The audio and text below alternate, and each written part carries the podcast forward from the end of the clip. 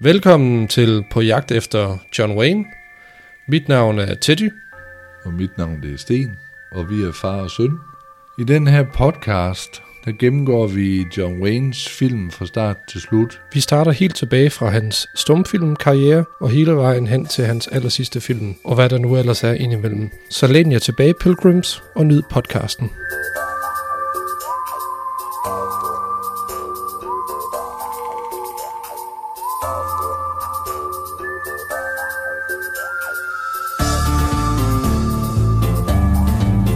Vi har set uh, The Great K&A Train Robbery fra 1926. Kendte du til den her film, før vi, uh, før vi så den? Jeg kan ikke mindes, jeg har set den Mm. før. Nej. Men øh, jeg vil også sige, at nu er det nummer 4, vi har set. Ja. Det er nok den mest kedelige indtil nu. Synes du virkelig? Nej, jeg synes, det, der, var, der var slet ikke noget. Okay. Der er vi tilbage til store armbevægelser og alt muligt følelsesregister. Ja. Det holder Ja. ikke. Og det er jo selvfølgelig også endnu en stumfilm, den her. Ja. Men det er den første western, som øh, John Wayne har en, øh, hvad skal man sige, en, en rolle i på både foran og bag ved kameraet, ja. Kan man sige. Som vi stadigvæk ikke har set. Nej, nej. På trods af, at vi er godt i gang med at ja. Se John Waynes film, så har vi ikke set ham endnu. Eller Nej. vi er ret sikre på, at vi ikke har set ja. ham i hvert fald. Øhm, eftersom det her, det er jo en western, den første i hans øh, bibliotek af film. Havde du nogle forventninger til den her film? Overhovedet ikke. Mm. og jeg tror, hvis jeg har set den før, så er det kun i forbindelse med, at det er Tom Mix, Mm. som var min fars idol dengang, da han var dreng. Ja, Tom Mix han har hovedrollen i den her film. Ja. ja.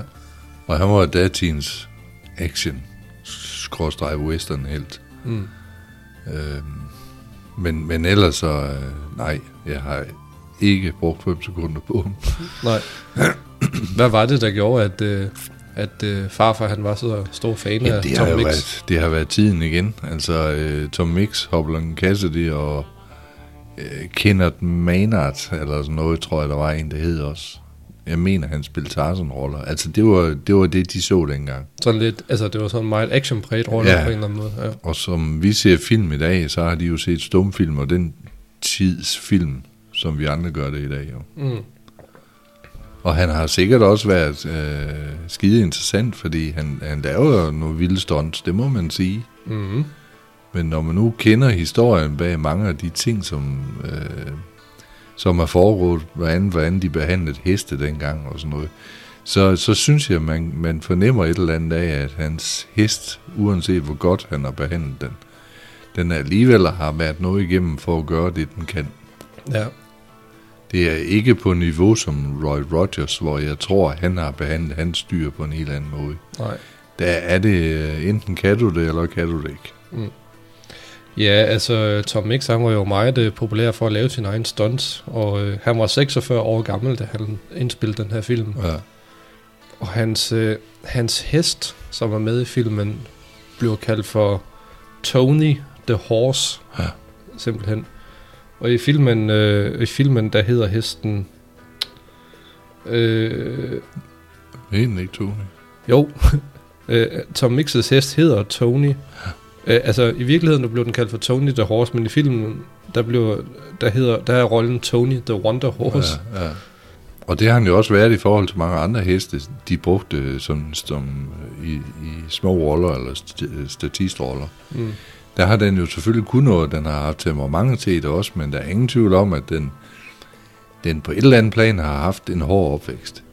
Ja. Altså på samme måde, som vi i dag også ved med historien omkring Lassie, for eksempel. Altså øh, selve Lassie-hunden blev forkælet, men de andre, der var stuntmænd, hunden, for, for hunden, altså dens brødre og søstre og sådan noget, de blev, de fik hård Mm. hånd. Jeg tænker også, at, øh, at hesten har været på samme øh, popularitetsstadie som Rin Tin Tin for ja. Eksempel. Ja. Øh, altså selvfølgelig, selvfølgelig var hesten sammen med Tom Mix, men altså ja. Hesten har været lige så kendt som, som du selv sagde, Lassie og Rin ja. Tin Tin og sådan Ja. noget der. Så, og det har jo selvfølgelig også øh, bort præg, så at sige. Ja, ja, og alligevel har den ikke været mere kendt end hans hest, Mm. Hvorimod, hvis du tager Roy Rogers, der fik udstoppet hans hest, Mm. decideret. Det fortæller jo lidt om egentlig, hvad, hvad, hvor forskellige syn man har på de ting. Altså, det har stadigvæk en, været en hest, og den var svag og gammel, så har den jo bare fået en kugle. Hmm. Mere hest var der ikke i den. Mm. Men selvfølgelig har den betydet noget, fordi den kunne nogle ting, som han krævede som skuespiller. Ja. Ja, den har nok været trænet fra start af, Ja, det også. alt det, den skulle der. Ja. Men øh, hvad hedder det? Selve titlen, altså endnu en gang er der et eller andet med, der er nogle med titlerne i de her tidlige John Wayne-film, hvor, øh, som får en til at undre sig over, hvad det betyder. Øh, The Great K&A Train Robbery. Selve K og selve A'et står for øh, Kansas and Arizona Ja. Railroad. Så, så i, i princippet er titlen The Great Kansas and Arizona Train Robbery. Ja. Det var jeg overhovedet ikke klar over. Ja. Men det er åbenbart sådan noget, altså noget internt på en eller anden Ja, måde, ja. som man nok bare har vidst dengang. Så den blev filmet i juli i 1926 i Glenwood Springs i Colorado, øh, hvor Tom Mix han, øh, han ankommer med et tog, som, hvor næsten hele filmholdet er med, og hans familie er med, og han har alle mulige heste, og også inklusive sin egen hest med. Og under optagelserne, som var, eller de udendørs optagelserne, de varer så i tre uger, mens de er her i Colorado. Øh, og Tom Mix han var jo så populær, at alle de lokale, eller mange lokale, stod simpelthen og overvejede de her optagelser, mens de foregik. Og der var også mange, der blev brugt som statister ja. til øh, de her små roller. Øh, den sommer, så begyndte John Wayne at arbejde for Fox Filmstudiet. Det siges, at han er en statist, men han er også en prop boy, som er en... Altså, jeg går ud fra, at det er en slags ansat, som ligesom tager hånd om filmens materialer. Hvis der er noget, der skal flyttes, jamen, så er han Ja. med til at flytte dem og sådan noget der. Altså kulisser. Ja, generelt, præcis. Ja. ja.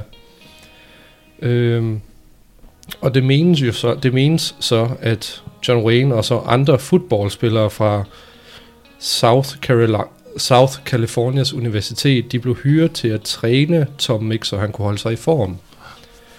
Øh, John Wayne han havde jo så fået en skade, som gjorde, at han ikke kunne spille så godt fodbold mere.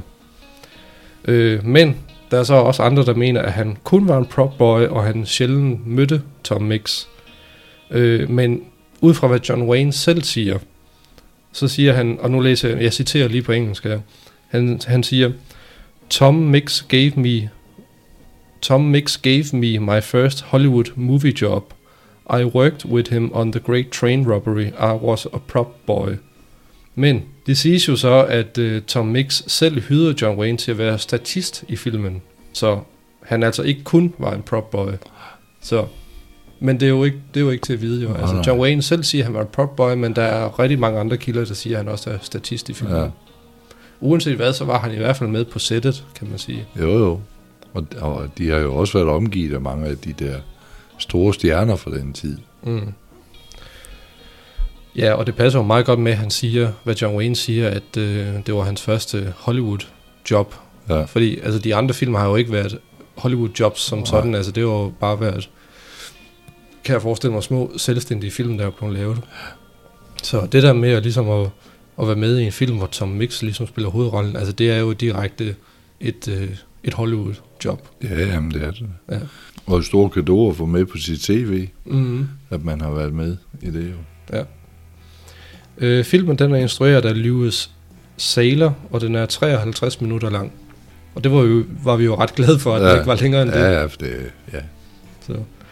Øh, den er baseret på en historie af Paul, La, Paul Leicester Ford, som øh, selv har baseret historien på virkelige begivenheder, hvor en, en fyr ved navn Dick Gordon stoppede et togrøveri.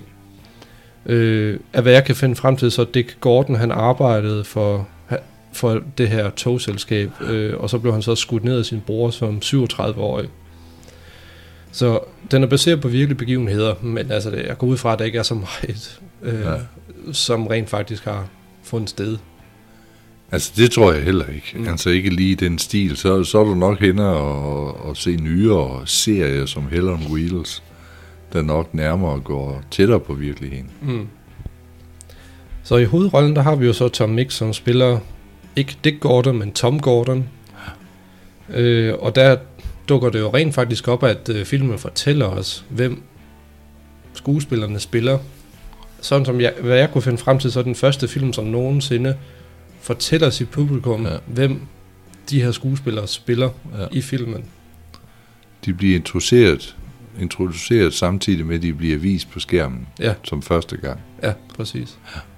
Jeg blev lidt overrasket over, at den starter ud med, at øh, man ser Tom Mix med en slags maskering, eller med en maske på, Mm. øh, hvor det så virker som om, at han, altså sådan som det præ- blev præsenteret for publikummet, så skal det jo se ud som om, at det er Tom Mix, der er skurken, og det er ham, der ønsker at, at røve det her tog, hvor der er en masse penge på. Altså det er et tog, der er ejet af en bank, som skal transportere penge fra en by til en anden. Og, og umiddelbart virker det som om, at det er Tom Mix, der, der er ude på at stjæle de her penge. Ja. Fordi han bliver også forfulgt af sheriffens mænd i starten, mens han har den her maske på. Ja. Og, så, og straks tænker jeg jamen, øh, på de her forklædte helte, altså sådan noget som den røde Pimpernel og Lone Ranger.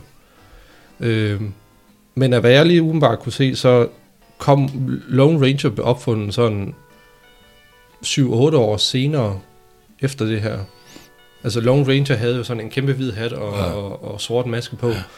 Og det har Tom Mix også i den her film. Altså når han prøver på at forklæde sin identitet, så har han sin kæmpe, kæmpe hvide hat Ja, ja. på ja. og en sort maske. Ja.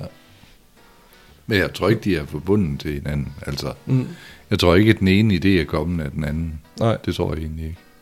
nej. Jeg kan heller ikke se, altså det, men det er jo de der små mærkelige ting, de laver med film, og det gjorde de også dengang. At, at øh, der er ingen logik i egentlig, at han har mask på. Nej, overhovedet ikke. For det skjuler jo egentlig ikke noget som helst. Mm, Fordi han beholder stadigvæk, som du siger, hans hat og det samme tøj på. Altså, der er, det, er- det er der ikke noget logik i. mm, Men det er ret nok, den lægger op til, at det ligesom er ham, der er skurken. ja. Og der blev jeg sådan lidt forvirret, fordi at, øh, hvad, altså, hvad jeg havde læst mig frem til af filmen, så var det meget tydeligt fra starten af, at det var Tom Mix, der var helten. Ja, Så derfor var jeg, undrede jeg mig lidt over, øh, hvorfor det blev præsenteret Ja. sådan i filmen, at han så at sige var skurken. Jamen, jeg så dig ret hurtigt, men jeg tror lige den tid, at det stod på skærmen, der havde du, øh, der havde du vendt blikket væk. Men jeg, jeg så egentlig godt, de skrev det ret hurtigt, at mm. Han var detektiv for det der selskab. Nå, okay, det så jeg så slet Nej. ikke. Men, men det kommer jo så frem som en afsløring senere Ja, ja, i filmen, Ja, at ha- han, at ja, han er, at, øh, at toget ejer har hyret ham Ja. til at undersøge, hvem det er, der ja. er forræderen i det her firma. Uden at vide egentlig, hvem Tom Mix var. Ja, Han var stadigvæk noget undercover. ja. Hvordan synes du egentlig, Tom Mix gør det? Jamen igen, han gør det jo som, som de gjorde dengang. Altså. Mm. så du Zoro og alle de der, det var nøjagtigt det samme, altså det er bare andet tøj, men store armbevægelser, kæmpe følelsesregister, der skal igennem. Ja, Og plus at man kan godt fornemme, at han, han hele filmen igennem øh, får, får, eller prøver at få lidt humor ind i den. Måden han snakker på, altså du kan se på hans kropssprog, mm. det er, det er, der er den selvfølgelig nok lidt længere fremme i skoene end så mange andre film, at han har lidt humor i den. Men øh, altså, det, du får det ikke ordentligt med, fordi det er stumfilm. Mm. Der skal man simpelthen koncentrere sig om, om folkene. ja. Han er meget klædt, han, han er klædt klassisk på med hensyn Ja. til sit, øh, sit kostume, så at Ja. sige. Altså, han har jo de der Støvlerne uden for bukserne og det hele. ja, præcis, ja. Og så den der meget spraglede skjorte, ja, som man ofte forbinder med, øh, jamen, jamen hele frem til næsten 50'erne, ja. Øh, hvor jamen, det var sådan, cowboys øh, var klædt ud. Ja. Så, Og derfor har han heller ikke ret meget, tror jeg, med virkeligheden at gøre egentlig, fordi mm. hvis man igen har set Hell on Wheels, altså den fortæller nok mere om, hvordan folk egentlig gik klædt dengang, og det var jo, selvfølgelig var du, var du rig, så havde du også råd til at få dem skræddersyet, de her bitsæt, mm, men folk var jo mobeskidt. mm, Omgivelserne var jo støvet, og havde regnet, så var det mudret. Kvindernes kjoler i, i, i bunden, altså de, de lignede jo, jeg ved ikke hvad, altså så, så de har sgu ikke gået klædt sådan, som han har fremvist det, men, men mm. øh, Han var helten. ja, og, og så var det sådan. Ja. Så snød man lidt med virkeligheden. Og der gik jo mange, mange år egentlig, før de ændrede det. John Ford brugte det også, han pyntede jo pænt på det med indianerne, det var altid de dårlige, eller de onde, og der blev skudt nogen hver gang, der blev afskudt, øh, affyret skud, så var der to indianere. Mm.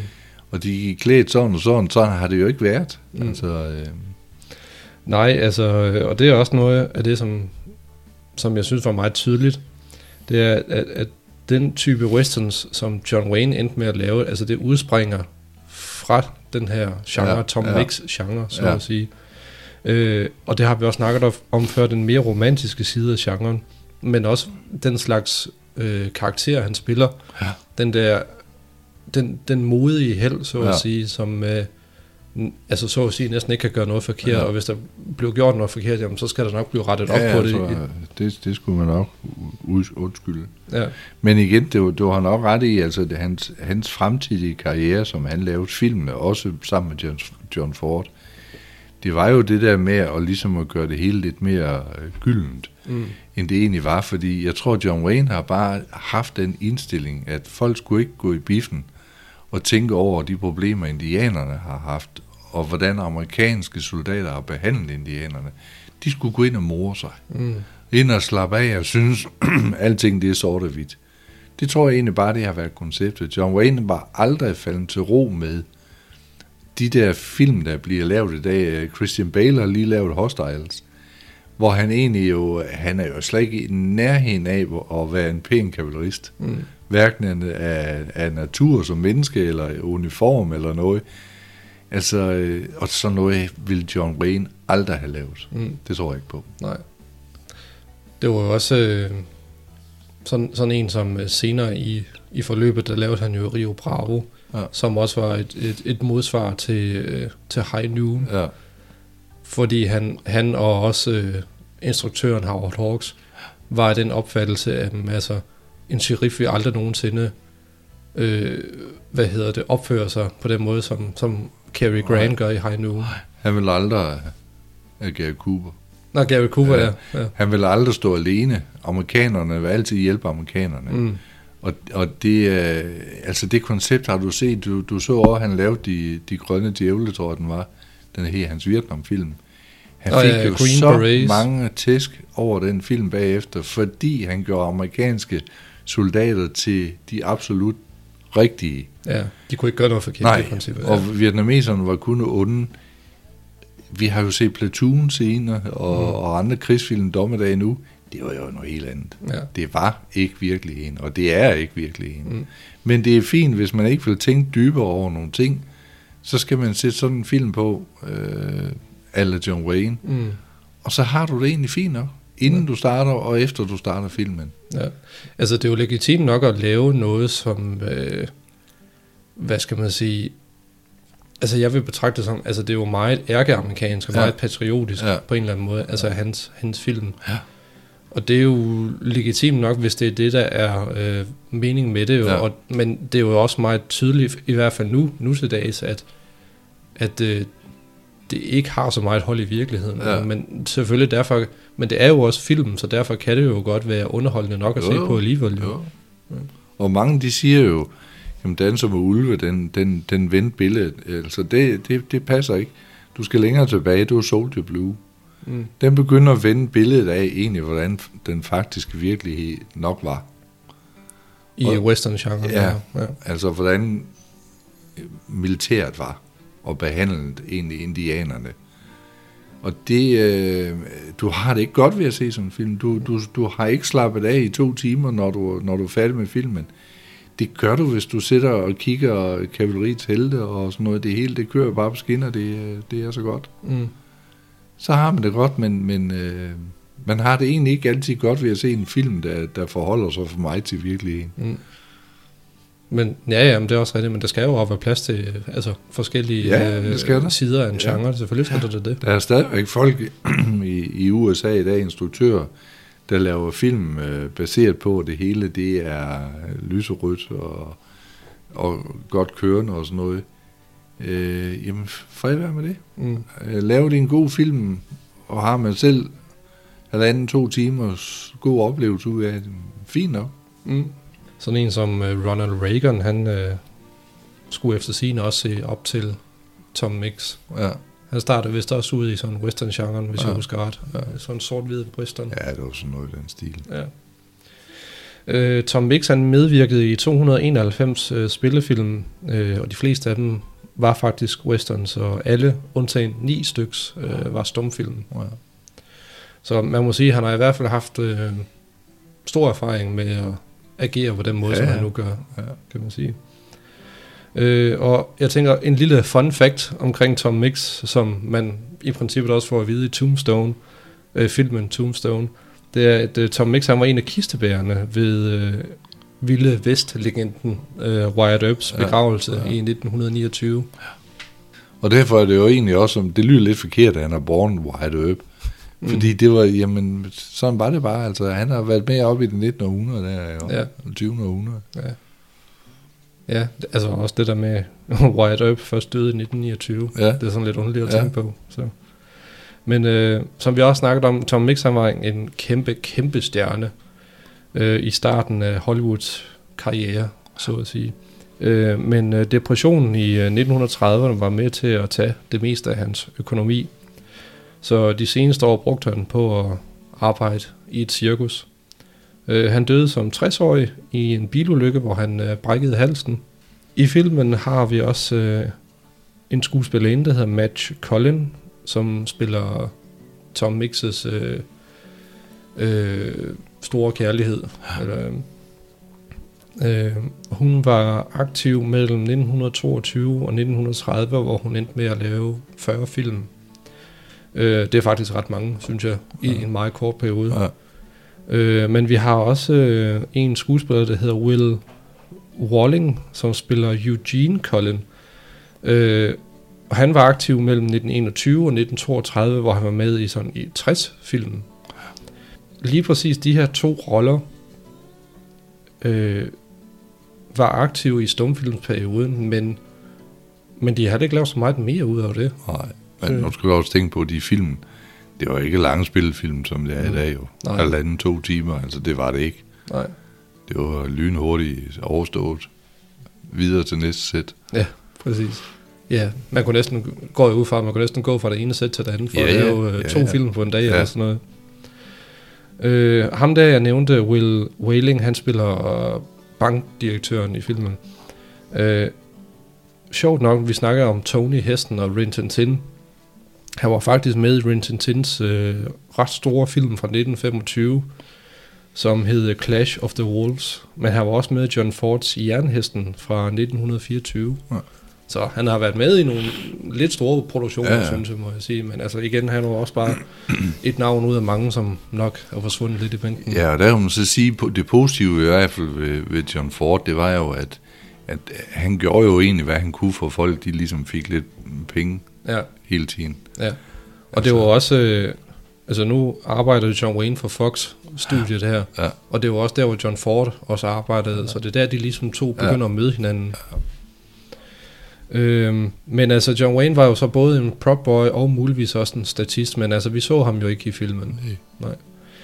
Øh, det, der ellers sker i filmen, øh, Jamen, det er vel egentlig bare altså, den, den sædvanlige øh, jagt efter hinanden. ja, Så, øh, altså strømmen vender, og så den ene jagter den, og så de andre jagter tilbage igen. Ja. Øh, det er meget af den der klassiske, det der med at håne modstanderne, ja. Og, så, det- og, og, og modstanderne jagter dig og sådan noget. Ja. Altså det, som du selv sagde, der er meget sådan Robin Hood over det, ja. Og Zorro og sådan noget. Ja. Altså det er meget klassiske træk, som er blevet ført videre til moderne superhelte. Ja. Det der med, at man håner øh, skurkene. ja, ja. Ja. Og også med kærligheden, altså hun, hun ser jo stort lys i, i ham egentlig, Mm. efter det første chok lagt sig. Og så er der alligevel en anden, sådan, nu sådan en som sekretæren der. Ja, det er jo så, øh, ja, det kan vi godt sige, men Ja. altså sekretæren, øh, en, den mandlige sekretær, viser sig jo så, at det er faktisk ham, der er forræderen. Det er ham, der giver oplysninger ja. Til skurkene om, hvor øh, toget kan, kan røves ja. Inden. han er jo en af hovedmanden. Ja, det er han jo. Ja. Og lader bare de andre der gør arbejdet. Ja. Men der har du igen det spil, altså hun ryger op, og så ryger hun lidt ned, og så ryger hun op, og, så ryger, og det, det kører, så ender hun med at få ham. ja. Øh, hendes far, tror jeg, der var, han spillede. Det er bankdirektør. Ja. ja. Han var jo også altså det sædvanlige, jamen øh, alt skal sættes ind for at fange ham, indtil han finder ud af, at det er egentlig ham, der er helten, og så Ja, ja, vender billedet. Præcis. Der er ikke noget nyt. Mm. Der er hans sidekick, der, der han ansætter til at skal hjælpe ham. Ja, det, Øh. hvad er det? Det er en hjemløs person. Ja, det var ikke andet. Nej. Øh, jamen, han, han prøver også på at lave noget sjovt, hvilket det nok har været dengang. ja. Men i dag, der er, det, det er virkelig overflødigt at have ham med. Der er ingen mening i det. Altså, ja, og det er også derfor, jeg ikke har, jeg har ikke skrevet nogen noter ned om ham, hans makker, den hjemløse person, Nej. fordi at, altså, Han- den han er, er lidt kun- meningsløs for ja, mig. Ja. for han er der kun for at fylde de der ting ud, som Tom Mix øh, jo realistisk ikke kan nå at være fra øh, det ene sted og så det andet sted. Mm. Det er egentlig kun derfor, han er med, men altså, han er hverken sjov eller fyldskørende på nogen måde. Overhovedet ikke. Nej. Det man kan sige egentlig, det ligger lidt i der også, som, som skiller filmen en lille smule ud, som øh, nok var lidt opstart. Det var egentlig i starten, hvor man ser, at han hænger i et 400 meter langt greb, der er spændt op omkring en klippeblok på toppen af et halvbjerg, og så ned på hans sadel, som sidder fast på hesten jo. Mm. Og så er det egentlig den, der sørger for at holde snoren stram. Ja. Altså, der kan man sige, det, er- det er et flot stunt. Altså, han, han gør det jo selv, kurer ned af det der, det er slet ikke det. Mm. Men, men igen, man skulle have været uvidende dengang for at se, at det kan jo ikke lade sig gøre. En, en, selv en hest kan altså ikke holde ham ude i de svingninger. Det kan Nej. ikke lade sig gøre. Men det, var, det er jo en sjov idé. Ja, ja, altså, man kan jo godt forstå, fordi det, det er jo ligesom i dag, det der med, at man starter ud med et meget sådan eksplosivt Ja. øh, åbningsbillede, Ja. så at sige, ligesom for at trække publikum ind, og det var det der jo. Og øh, det der med, at han laver sin egen stunts, altså det, det er jo også meget tydeligt. Det gjorde fordi- det jo. Ja, men ja. man ser ham jo også, at det rent faktisk er ham, Ja, ja. der gør det. Men det er også derfor, at de skal vise det. Ja, Øh, og til samme er det også, jeg faldt over med hesten. Den skal se ud som om, den løber lige så fint ved siden af toget og venter på, at han skal komme ud og springe. Du kan se lige så tydeligt, at den er bundet fast. ja, ja, præcis. Og det er faktisk synd, at Ja, de faktisk- kører igennem en tunnel. Prøv at tænke på den hest, hvor panikagtig den ikke må have tænkt. ja, Den har et tog på den ene side, og en mur på den anden side, Altså og kun lige klippevæg. plads til Ja. den selv. Altså allerede der kan man jo se, der er altså nogle ting, det er vel... Jeg tror ikke på, det har fået lov til at foregå i dag. nej, det tror jeg heller ikke. Altså, øh, det Der må også- fandme have været svært for sådan en dyr. Der er også på et tidspunkt, hvor øh, altså Tom Mix han skal flygte fra et palæ, og så tager han hans makker med på hesten, ja. og de er begge to på hesten, og så hopper han... Altså Tom Mix han dirigerer hesten ud over et, øh, et gelænder, så det Ja. lander ned i en, øh, hvad, hvad kalder man et, et slags et bad, et fuglebad eller sådan noget. Nej, ja, altså, Øh. det er en form for voldgrav, vel? Altså, øh, de- man kan ikke sige, det var en swimmingpool. Nej, men, Men det, det var sådan en kunstnerisk installation, Ja, det, hvor der var, er det vand var, jeg tror, det har været en voldgrav, der har været meningen, de skulle have lavet. Ja. Øh, Men det hesten, skulle ligne. hesten, altså, hvad hed, de, øh, der er to personer på hesten, og så Ja. skal hesten jo springe ud og ned Ja. i den her voldgrav. Ja. Og det gør de også. Det er helt realistisk, Jo, jo. det der, at de gør det der. Men vi ved jo heller ikke, hvor dyb den er jo. Altså, Nej. der, der kunne også sagtens være sket Ja, ja, der jo, ikke? Men den har da garanteret været en, en 4-5 meter dyb, fordi hesten falder jo tungt. Ja, ja Selvom- og så også med to personer Ja, på. selvom den egentlig ikke er, er langt op, men den falder tungt og skal jo et stykke ned, før den kommer op igen. Ja, Og igen kan man jo så godt se, at der er lavet sådan, at den kan komme op, for ellers ville hesten jo være gået til. Altså mm. Den vil aldrig af egen øh, magt komme op i sådan en hul der ellers. nej, det var det. Også med alt det vægt, der er på. Ja. Altså, ja, Ja. nej. Det har været, det har været hårdt at være, være dyr Ja. på det tidspunkt. Men det var, det var jo altså, det var især, jamen det er ikke kun John Ford, det var mange af dem, der lavede de der øh, scener, hvor man ser indianer ude på prærien og alt sådan noget. Så når de bliver skudt, så falder hesten også. Mm. Det er jo ikke altid nødvendigt, men det gjorde de. Og der gjorde man det enten ved at så binde vejer over, som hesten selvfølgelig ikke kunne se, og så falder de, når de rammer dem der. Eller opbandt man en lasso omkring det ene forben, så den kunne måske løbe 50 meter, og så foran kamera, og så falder den, fordi det ene ben simpelthen bliver taget væk under den. Og når først de lå ned og skulle spille døde, så lagde man en elektrisk vejer hen over halsen på den, så den lå stille. Det var det, man gjorde dengang. Man trænede ikke dyrene i det, som man gør i dag. Og de så også stort på, altså hvis du ser deres saltasker, det var jo, stigebøjlerne var jo stive. De tænkte ikke over, at hesten egentlig fik nogle skader, når den landede sådan på siden, hvis det ikke var i blød sand. Det har man også ændret på i dag, hvor, hvor øh, det ser ud som om, det er hårde stigebøjler, men det er faktisk lavet af, af læder, så det mm. kan give sig, fordi ellers får du ikke en hest til at gøre det en gang til. Nej. Men det var jo specielt trænede heste, de, de var jo klar over, at der kunne ske et eller andet, men en hest tænker jo ikke over, om der løber 50 eller 100 meter, før benene bliver skubbet væk under den. Nej, nej, selvfølgelig. Det Og kan jo bare gik- får besked på. Ja, og derved gik der mange til også, altså der var mange, der brækkede benene på den måde der, ja. som de så måtte aflive. Jo. Ja. Men øh, altså igen, der var, der var ikke noget, øh, der var ingen dyreaktivister og dyrevelfærd, altså det var der ikke dengang. Altså i hvert fald, i hvert fald ikke noget, som havde noget at skulle have Nej, sagt, kan man sige. nej. nej. Og der kan man jo også se, øh, man har set det hesteviskeren for eksempel, den måde, øh, han har jo selv fortalt ham, den egentlig er bygget over, øh, at da han var dreng, der så han jo, hvordan de mishandlede heste, heste tæsket løs på dem, for at de skulle forstå, at de skulle det og det. Der var ingen, der tænkte over, jamen man kan, man kan styre heste på en anden måde, som han jo egentlig gør, via hans skjulte kommunikation med et dyr. Det gjorde man ikke dengang. De, de fik sagde med nogen på lampen. Øh, og så, du ser det med cirkusdyr. Mm. Det er jo vold og, og hård afstraffelse, der har gjort, at elefanter og zebraer, hvad fanden vil jeg, løber rundt i en manege og løver og sådan noget, de tør ikke andet. Mm. Fordi de er simpelthen, de har fået så en afstraffelse ved at så skære ud. Og derved går det jo også galt, når vi nu snakker vilddyr. Det, det er jo ikke altid, det gør det med heste. Mm. Nej.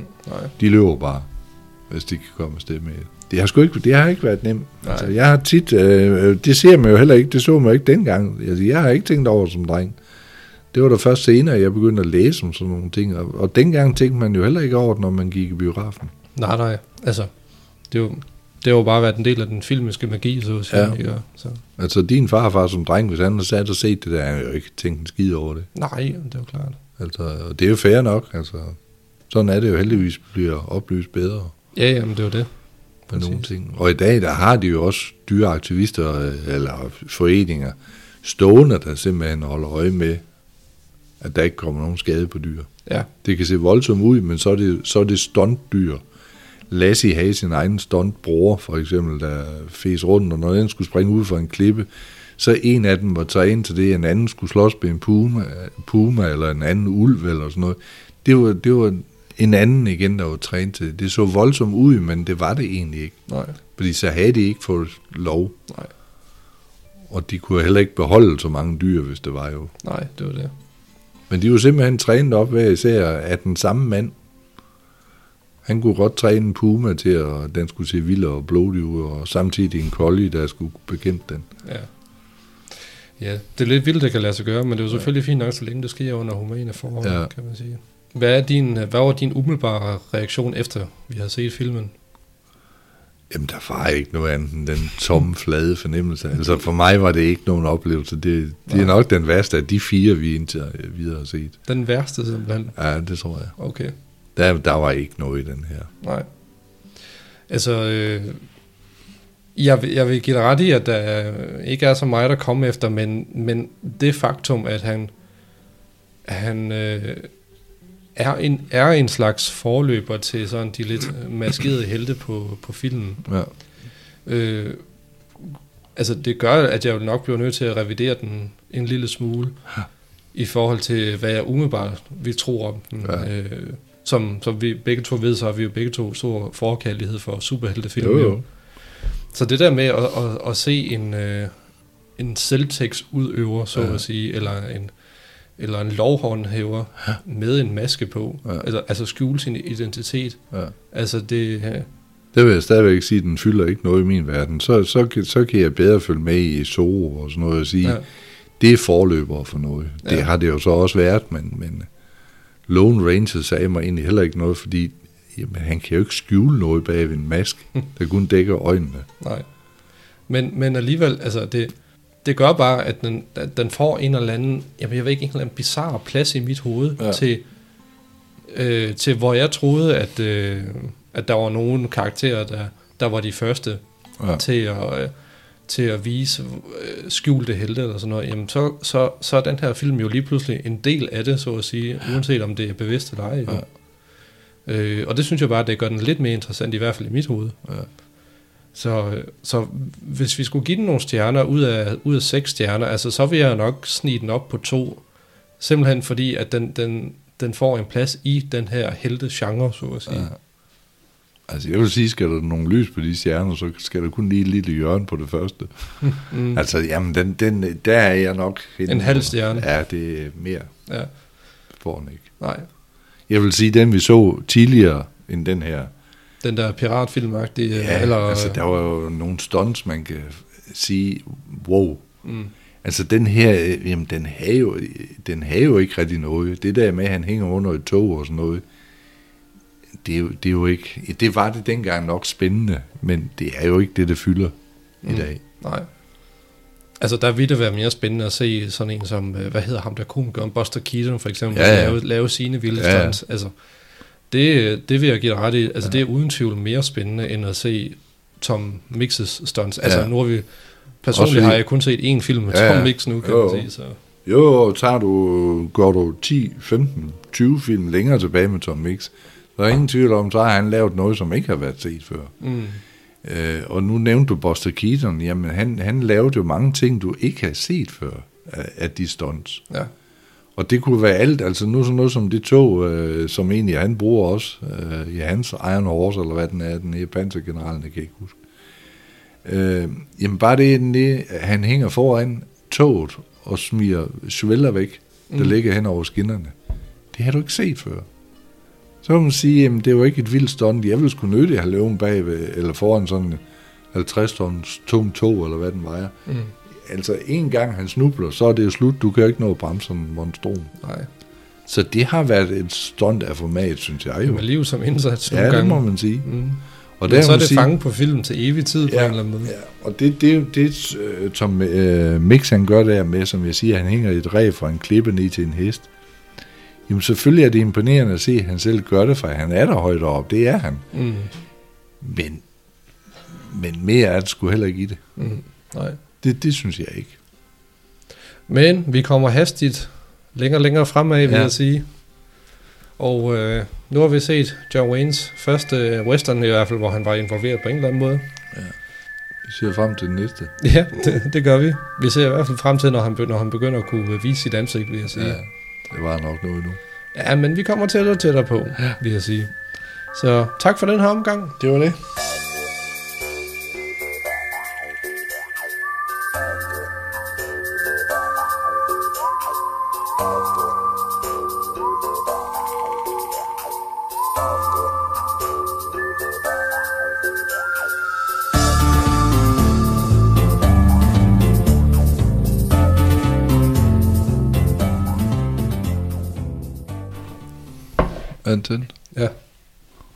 En lille nisse rejste med ekstra post for landtalen.